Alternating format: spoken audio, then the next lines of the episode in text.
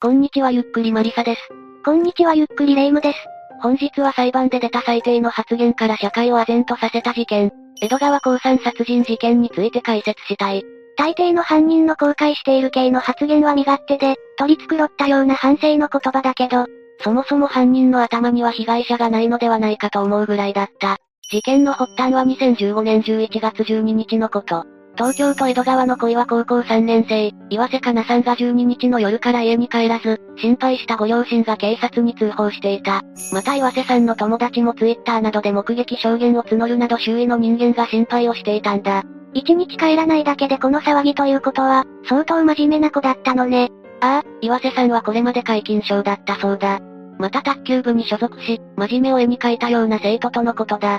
皆が心配する中、2日が経った11月14日、一人の男から衝撃の通報が入った。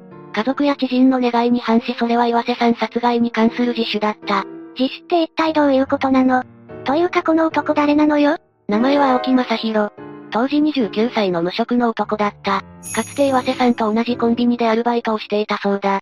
何か岩瀬さんとトラブルがあったの？ない。完全に青木の個人的な問題から無関係な岩瀬さんが被害に遭ったんだ。個人的な問題？事件を起こした青木正宏の問題、歪みのようなものは思春期の孤独にあったようだ。本人によると中学生時代には同級生から、無視されるいじめを受けるなどしていたとのことだ。この時は友人はたった一人だけで、ゲームやアニメが好きな青木と同じ趣味のため親しくなったと語る。いじめは問題だけど、友人が少ないのは珍しくはないんじゃないの？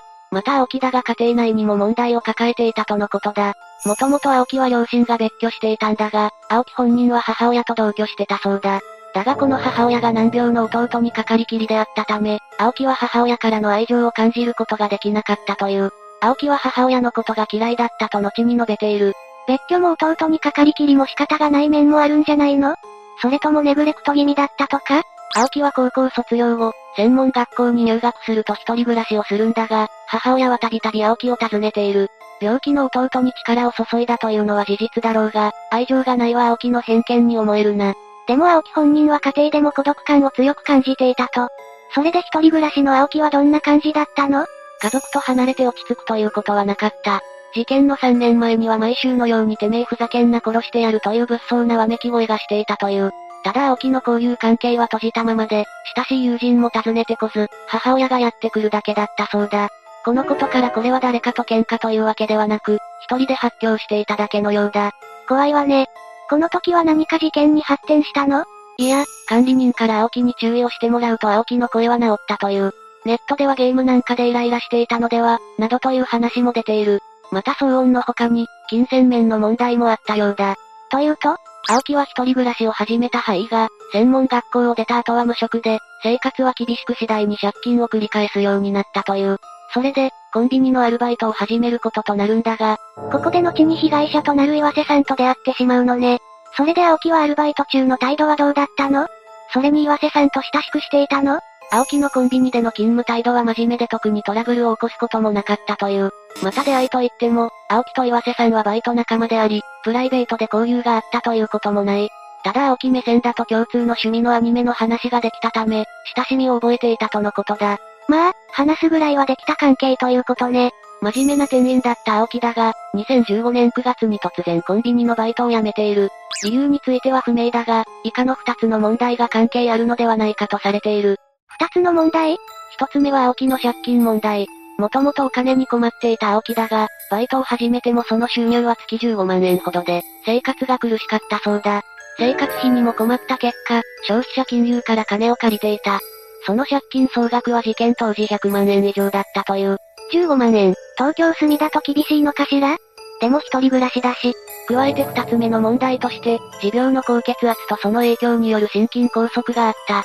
29歳で心筋梗塞って、それは確かに辛いわね。金銭と病気、この二つの問題から精神的に追い詰められた青木は自暴自棄になった。それで人を手にかけて自分の人生も終わらせたいと考えるようになり、自殺か連続殺人をして死刑になろうとした。その身勝手な動機から青木が標的に決めたのが、以前勤めていたコンビニの元同僚の岩瀬さんだったんだ。本当に岩瀬さんに何の貸しもないじゃない。繰り返しになるが青木は岩瀬さんに恨みなどはない。狭い交流関係の中で一番話しやすく、頼めばついてきてくれそうだったこと。また体力的に弱い女性であったことから選んだという。標的を定めた青木は11月11日にかつてのバイト先であるコンビニ近くで岩瀬さんを待ち伏せる。そして化粧品のサンプルがあるので家に来ないかと声をかけて翌12日に会う約束を取り付けた。同じバイト先なら岩瀬さんのシフトぐらいは知っているから、待ち伏せは簡単でしょうね。ああ、この時はあたかも偶然の再会を装い声をかけたという。そして青木は約束通り12日午後1時に JR 小岩駅で待ち合わせをして、岩瀬さんを自宅に連れて行った。この時青木と岩瀬さんはタクシーへと乗車しており、その様子が JR 小岩駅近くのカメラに映っている。あまり親しくない相手だけど疑ったりしなかったのかしら。同じバイト仲間だった青木のことを信用してしまったようだ。それで岩瀬さんは青木に言われるがままアパートへ入ってしまった。だがすぐに青木は岩瀬さんに襲いかかり、彼女の首を圧迫して窒息死させてしまった。昼間の犯行であったが近隣住民は叫び声や物音などは聞いていない。声は出せないし、あっという間のことだもの。その後、青木は岩瀬さんの財布から現金7500円と生徒証を奪い彼女を浴室へと隠した。また証拠隠滅として彼女の携帯電話を近くの橋から投げ捨てている。ここまでやった青木だが、その後は遺体のある自宅に戻り、ゲームなどをして12日を過ごしていたそうだ。はぁ、あ、怖くなって逃げたとかじゃなくて、ゲームって一体何を考えているの？翌日13日に青木の母親がアパートを訪れていたんだが、この時の青木は普段と変わった様子はなかったという。母親とは玄関先で5分程度話しただけだったようで、早く帰ってという感じはあったぐらいだったとのことだ。結局2日後の14日昼頃までゲームで時間を潰していた青木だが、そのうちに自分の人生を終わらせようといった考えはなくなっていたそうだ。だが警察の捜査の手が迫っている気がしたため、自ら通報を行い発覚に至った。どこまでも自分勝手だわ。通報を受けた警察は青木の話に基づき、小岩署員をアパートに派遣して調べたところ、岩瀬さんの遺体を発見した。それで逮捕に至ったんだが、その時青木の自宅から市販の DVD が大量に発見されている。それは成人男性だから珍しくはないんじゃないの？ただその数が約420枚にも及んでいた。中には首絞めに焦点を当てたようなものもあったようだ。後に聞き取りを行うと、殺害方法については青木本人の興味本位を匂わせる部分も見受けられた。犯行後の行動から見ると死刑になりたいとかそういうの全部嘘で、全部そのためだったとすら思えてしまうわ。というか借金100万円で DVD420 枚っておかしくない？価格にばらつきがあるでしょうけど、2、30万円はかかるんじゃないの？加えて青木の部屋には、5台の PC と大量のアニメフィギュアが陳列されていた。アニメオタク同行ではなく、そのお金の使い方には疑問の余地はあるだろう。犯行動機の一つがお金だからね。病気でお金が必要とかじゃなくて、趣味に費やした結果なら弁護の余地すらなくなるわよ。犯行の動機、その後の行動など疑問の余地がある事件だが、裁判においても青木の供述は眉を潜めるものだった。裁判にて鑑定を行った精神科医も、青木の話がお母さんにばかり関心が向いていて事件についてどれだけ考えているんだ、とその真剣味を疑っていたほどだ。お母さんなんでお母さんの話になるの？青木の質問の回答の随所に母親が入り込んでいたことが大きいのだろう。なぜ青木が剣をしている母親を狙わず、岩瀬さんを狙ったのかという質問に対して、青木は以下のように答えている。母親をやると母自身は何も感じなくなります。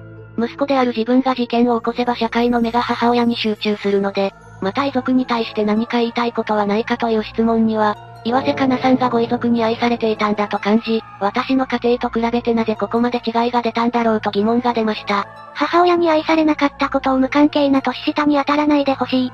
また判決に対して青木が発言したが、この時も反省しているのか首をかしげるものだった。まだあるのこれは自分が受ける判決によってできることが異なる。できるならば岩瀬さんの墓に参りたいという旨。加えて事件を通してネガティブになる原因が分かったので、社交的になるなど改善していきたい旨を述べている。今後に活かすって、これ反省なの？そして2017年6月1日にこの青木に対する第一審判決として、休憩通りの無期懲役が下った。だがこれに対しても青木は、私は唯一それだけは嫌ですと控訴した。これに対して青木は以下のように理由を述べている。その後の控訴審では有期刑であれば、出所に向けて更生の意欲が強くなるが無期懲役だと開き直ってしまう。ドナー登録をして他の命を救いたい。そのためには有期刑で出所することが条件。犯行後に遺体のある家でゲームして時間を潰すあたりから思ってたけど、怖い以上にどこかずれている気がするわ。それに構成しないとも取れる発言されたら、最後は極刑しかなくなるわよ。青木は宣言通り控訴したが、その控訴審は第一審の判決を支持し無期懲役が下った。これに対し青木は上告し最高裁でも争う姿勢を見せたが、2018年に裁判官全員一致で棄却され刑が確定している。ある意味本人が一番嫌がる判決、罰が下った結果ということね。裁判において自分勝手な発言を行い続け、構成しないとも取れる発言をした青木に対し、ネットなどでは極刑を望む声もある。ただこれは被害者数が1人なら無期懲役以下、3人なら死刑、2人がボーダーラインといういわゆる長山基準に沿った判決なのだろう。厳密な法の尺度があるわけではないけど、判例を超えることはなかったということね。さて以上が事件の解説だ。青木はこの無期懲役で構成、ないし反省すると思う？わからない。反省以前に自分がやったことの重大性を理解していないのではと思える。精神科医の話にもあったけど、岩瀬さんを見ていないように見えるものね。最後になりますが被害に遭われた方に哀悼の意を表します。最後までご視聴ありがとうございました。